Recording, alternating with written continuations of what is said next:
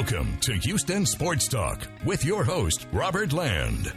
Thanks for listening to the best Houston sports podcast. We're going to do a mini pod today because of some technical issues we've had this week. Lots happening right now. The Rockets trade Oladipo, the Astros sign McCullers, and then there's Deshaun Watson. Oh, brother, that's a whole other mess. But joining me is my co-host and regular sidekick, a fellow H-Town sports junkie, longtime journalist Stephen Kerr. And Stephen, Rockets GM Rafael Stone just got punked by the Miami Heat's Pat Riley. They basically sell Oladipo for two expiring contracts and a potential first round swap with the Heat in a couple of years. The problem is, unless they're swapping that Brooklyn first round pick, then it's worthless because the odds are the Rockets will be much worse than the Heat. And right now, if I'm being honest with you, Stephen, after the way he's totally gotten screwed, and I'm talking about Rafael Stone on this trade and the Harden trade, because basically you're counting on you know the the net somehow being terrible in four or five years, which is still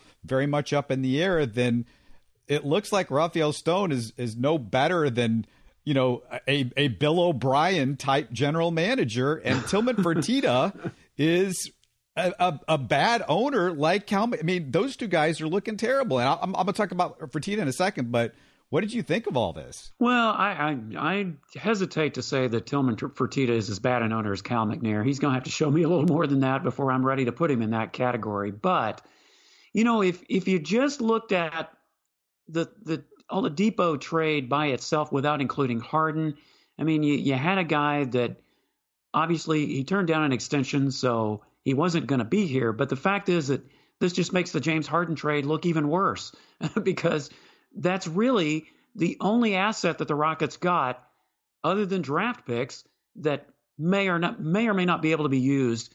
That that's all you got as far as a, a player is concerned from the James Harden trade that's going to figure into the Rockets' plans at all. I mean, these other two guys that they've got they haven't even played for the team.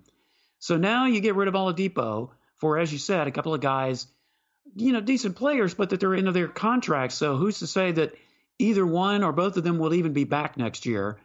And again, the the draft choices, you know, eh, trying to analyze what teams have for the draft and this year and the years after that, it's about as complicated as the salary cap and everything else. So, yeah, my head is spinning at this point, Robert. Yeah, and and let's let's just quote ESPN's Bobby Marks because he said he said, "Hey, look, I spoke to 10 teams. They don't understand why the Rockets didn't take LeVert in that trade. And and while I'm not a Caris LeVert fan, Stephen, because he's kind of a Will Fuller, Eric Gordon type, always injured, at least his value would have been better in a deadline deal because he's under contract for a couple of years. He's not an expiring deal. He's not a short term rental in a in a pandemic year.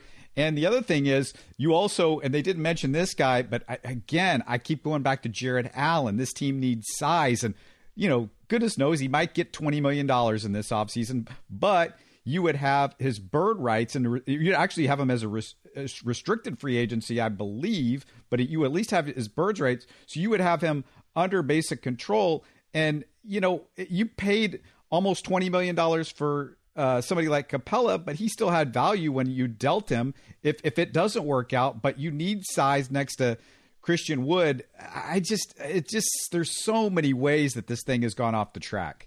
Well, you know, here's the thing. I, yes, the Rockets need assets as, as, much as they need talent. They they still need assets of you know of long term value, and that's something like Caris LeVert would offer. I, you know, we talked about him before the James Harden trade as you know maybe a name that had been bandied about, and you and I, as, as you said, neither one were really big fans of that, but you're getting players that, again, you know, they may give you something this season and they may not. I mean, Bradley, he's averaging 47.6% from the floor, but he's only played 10 games this year.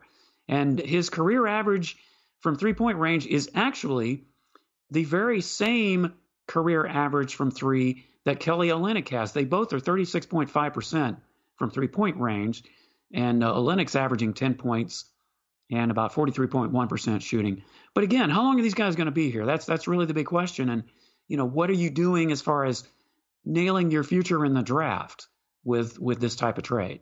Yeah, the, these guys they got they're they're not going to be here. They're basically gone, just like Oladipo would have been gone. And, you know, my quote on uh, Tillman Fertitta, which I just tweeted out, and this might be an overstatement, but while Houston's been preoccupied with Cal McNair, Tillman Fertitta, as an owner so far in just a couple of years, got massacred in the Chris Paul deal, which everybody says he had more to do with that than than Daryl Morey. That was not a Daryl Morey decision. He lets a Hall of Fame coach walk. You can say what you want to about D'Antoni, but look what Stephen Silas has done this year. And I get it. He's been given a, a, a, a crap sandwich, you know, for, for a situation. But still, Mike D'Antoni, he's proven over and over again he can get more out of guys than that it seems like are, are available out there. And then he lets a top five GM walk, not to mention what I think is trading an MVP for nearly nothing right. I mean, I just uh, look, Stephen, I'm gonna I'm gonna be square up with you. We can I, I will with any fan that lets me know hundred dollars. I'll put hundred dollars down with anybody that they aren't getting a better player with these draft picks with from Brooklyn than than Ben Simmons. And Ben Simmons was on the table. There's no doubt about that. Well, you're probably right, and, and I agree with most of what you're saying. But let me ask you this: with the cards that the Rockets have right now, how much better of a job do you think Mike D'Antoni would have done than Stephen Silas? He would have done better. I mean, they would have gotten more wins. Um, you know, th- there wouldn't have been uh, the whole thing about relearning an entire system you know, we, you just don't know. I mean, if Mike D'Antoni's back, maybe he can whisper something into James Harden's ear, but still, I, you know, Mike D'Antoni's been around for a long time. He turned Jeremy Lin into a superstar for three weeks. Let's not forget that. He did, he did, and yeah, you're talking about the experience value versus a guy that, well, he's been a, a 20 plus year assistant. It's his first head coaching job, but I, I just, I'm not, I'm really not so convinced, Robert, that you know, if if you had kept D'Antoni, now if you'd have kept Daryl Morey, yeah, I, I think some of this stuff might not have been happening. But keeping D'Antoni as opposed to Silas, I'm not so sure the Rockets would have been much better off than they are at this point. Just with with all the things that have happened and the players they do have, but then, you know, as you said, maybe some of these trades wouldn't have taken place, and the Rockets would have had better assets if Daryl Morey had stayed around. Yeah, I, am just so down on this deal. If, if, people out there disagree with me, it's info at houstonsportstalk.net. Uh, connect with, with me on Twitter, Facebook. You know, we can discuss this a little bit, but I, I'm so down on the on the Harden deal because now you literally got nothing besides those draft picks. And you know, the the Astros also uh, made a deal this week, not a trade, but a signing. I'm interested in what you think of this, Stephen. Lance McCullers basically five year extension beyond this year. So they're going to have Lance McCullers for six years. Now that seems great, but they're going to be paying him close to $17 million a year for a guy that can't stay healthy all season, you know, for a full season. Yeah, it's a five-year, eighty-five million dollar contract if I if I read that right. And you know, the biggest thing for Lance, I mean, the Astros certainly need pitching depth and and they need experienced starters. But that is my question. I, I don't know that he is worth that kind of money because of his health. He has not proven that. He has not pitched in a full 162 game season yet. And, you know, while he's looked good this spring and he showed flashes last season that maybe he was returning to health, it's not enough of a sample size to say, hey, this guy can be an ace. I, I think I read in the Chronicle this morning that, you know, they, they're projecting him obviously to be a future ace. Well, I haven't seen that yet in terms of consistency and certainly in terms of durability, you know, you've, you've got to be really on it. But what it does do, Robert, is it certainly solidifies the Astros pitching rotation a lot more, especially if you're if you're going to lose Zack Greinke and Justin Verlander next year. You know, you're going to have Framber Valdez, you're going to have Jose Urquidy, Cristian Javier, and um, I'm, I'm missing a name here besides McCullers. I'm drawing a blank here, but you, you've got a five man rotation if and only if everybody can stay healthy. So that is, I, I guess, the good thing of signing McCullers. But in the long term, is he really going to be worth $85 million over five years? Well, the only way that question is going to be answered is if he can stay healthy for the next several years and give you some quality innings. Yeah, Jake Odorizzi. Jake Odorizzi, that's who it is. Yeah. Throw his name into that mix too. And the thing about it though is if I'm going to spend money, I just thought it would have been better to spend money on George Springer than a combination of Lance McCullers and Michael Brantley. I just don't trust Lance McCullers' health.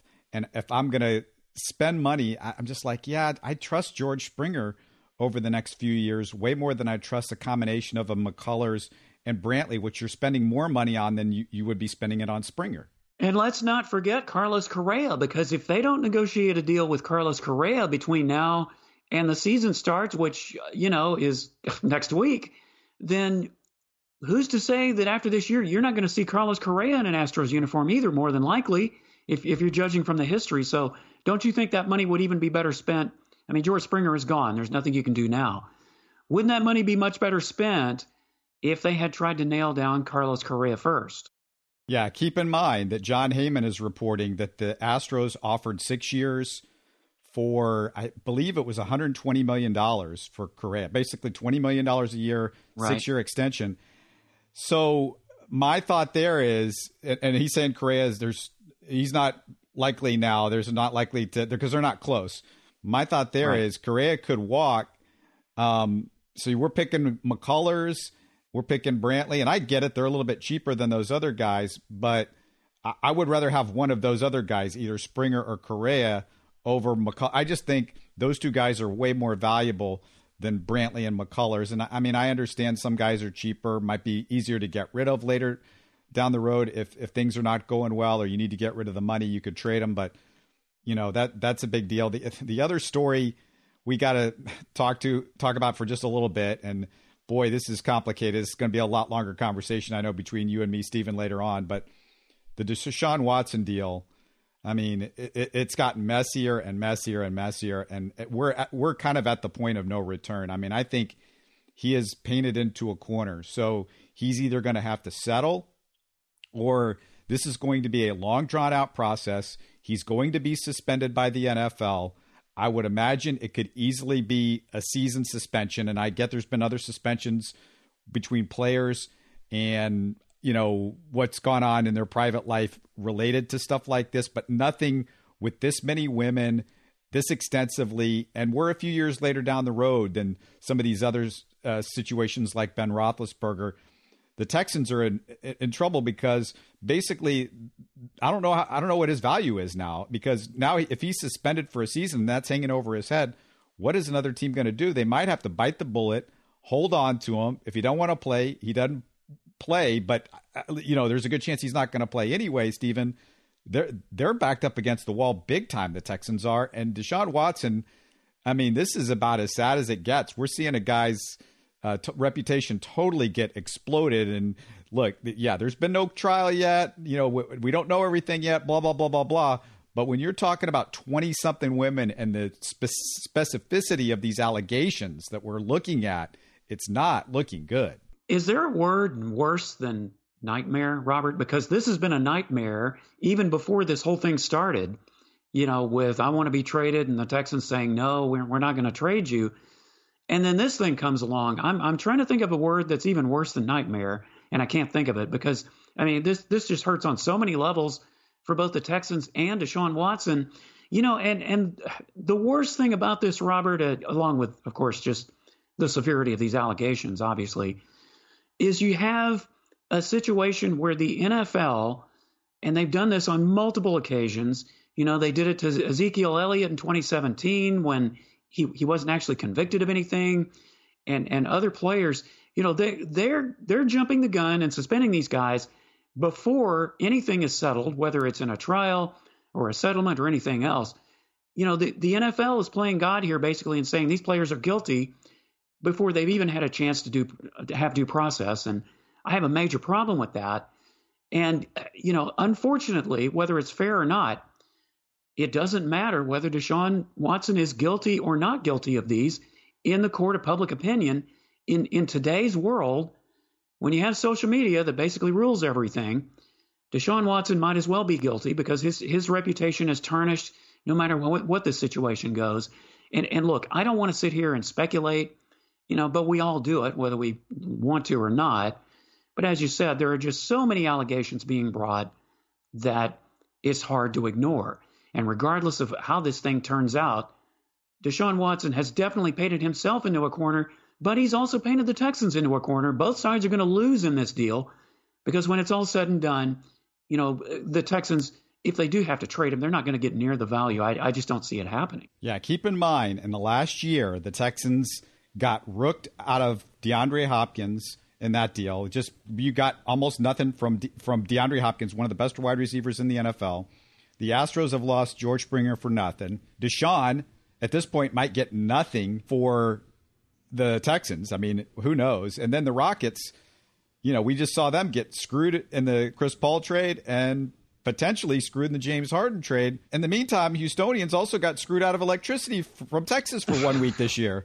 It, it's just like it, we're we're getting messed with, screwed with left and right, and, and none of it's our fault, Stephen. We're just sitting here minding our own business. Well, you know what? And they got screwed in the James Harden trade twice now. So I mean, not once, but it's bad to be screwed over once. But now you've done it. You, you've screwed yourself basically twice because you traded the only asset you had as a player that was going to do anything, and and virtually got nothing for him. So yeah, Houston sports. I mean, thank God for the Cougars. I mean, I don't want to jinx them or anything, but they are at least in the Sweet 16 of the NCAA tournament. That's better than all all the rest of the teams have been. So regardless of what happens from this day forward with them they're really about the only thing we can say good about it at this point because everything else, quite frankly, just sucks right now, Robert. It just sucks. Oh, and my internet went down. So, and, and I don't even live in Houston. So I guess I'm being punished, you know, for being a, uh, attached, you know, to Houston and all the teams I follow. I was down with internet for about a day. So yeah, it just it just gets worse before it's getting better here. Yeah, if you want more of that positive Cougar talk, because there is positive Cougar talk, they're in the Sweet 16 games on Saturday.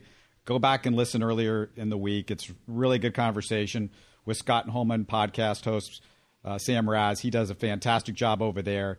And don't forget that we talked about DeJon Jarreau, and it might help him that he's getting an extra few days of rest because they're not playing until Saturday night with this new schedule, the way it worked out, and the way it worked out for the Cougars last weekend. So he gets a long stretch, really, of, of rest, and, and he's saying he's good to go he said today, as as me and Stephen are talking, that he is healthy, he feels good. So great sign for the Cougars. We've got so much more to talk about in Houston sports next week. When Stephen gets his internet all uh, straightened out a little bit better, we're going to have a longer conversation. Uh, I, I, hope uh, we got some good stuff to talk about with the Astros because guess what, Stephen? The Astros opening day is a week from today. Is a week from today, right? It's pretty close. Yeah, it's April 1st. Yes. And that is something definitely to look forward to, regardless of, you know, we don't know how the Astros are going to do. But for me, Robert, baseball is my sport. So if there's anything that can help my turn around my attitude right now with all that's been going on this week, it is baseball season is starting from the major league level. I've already been watching, you know, a lot of college baseball because I'm a big college baseball fan. But yeah, for me, opening day, April 1st, that's when I'm going to get excited about it and waiting for the Astros to start. Yeah, just I mean we're almost there with the Astros uh, next week. It's hard to believe that the Astros are getting underway a week from today against the Athletics, opening day out at Minute Maid Park. So that's pretty cool. Uh, thanks for uh, stopping by with us on a little brief emergency podcast. And again, we were planning for a little bit longer, but Stephen's been having some issues with his internet. So we're going to close things out and remind everybody to get a hold of us through Facebook or Twitter. Um, you can always send us your feedback, suggestions, questions, or topics. It's info at houstonsportstalk.net is a quick way to email us. Stay healthy and safe, everybody. You're listening to Houston Sports Talk. Don't forget to follow Houston Sports Talk on Facebook and Twitter. Subscribe to us on iTunes, Spotify, the Google Podcast app, or the Stitcher app. You can support us by giving us a five star review on iTunes or by telling your friends about us. Spread the word, everybody. Thanks for listening.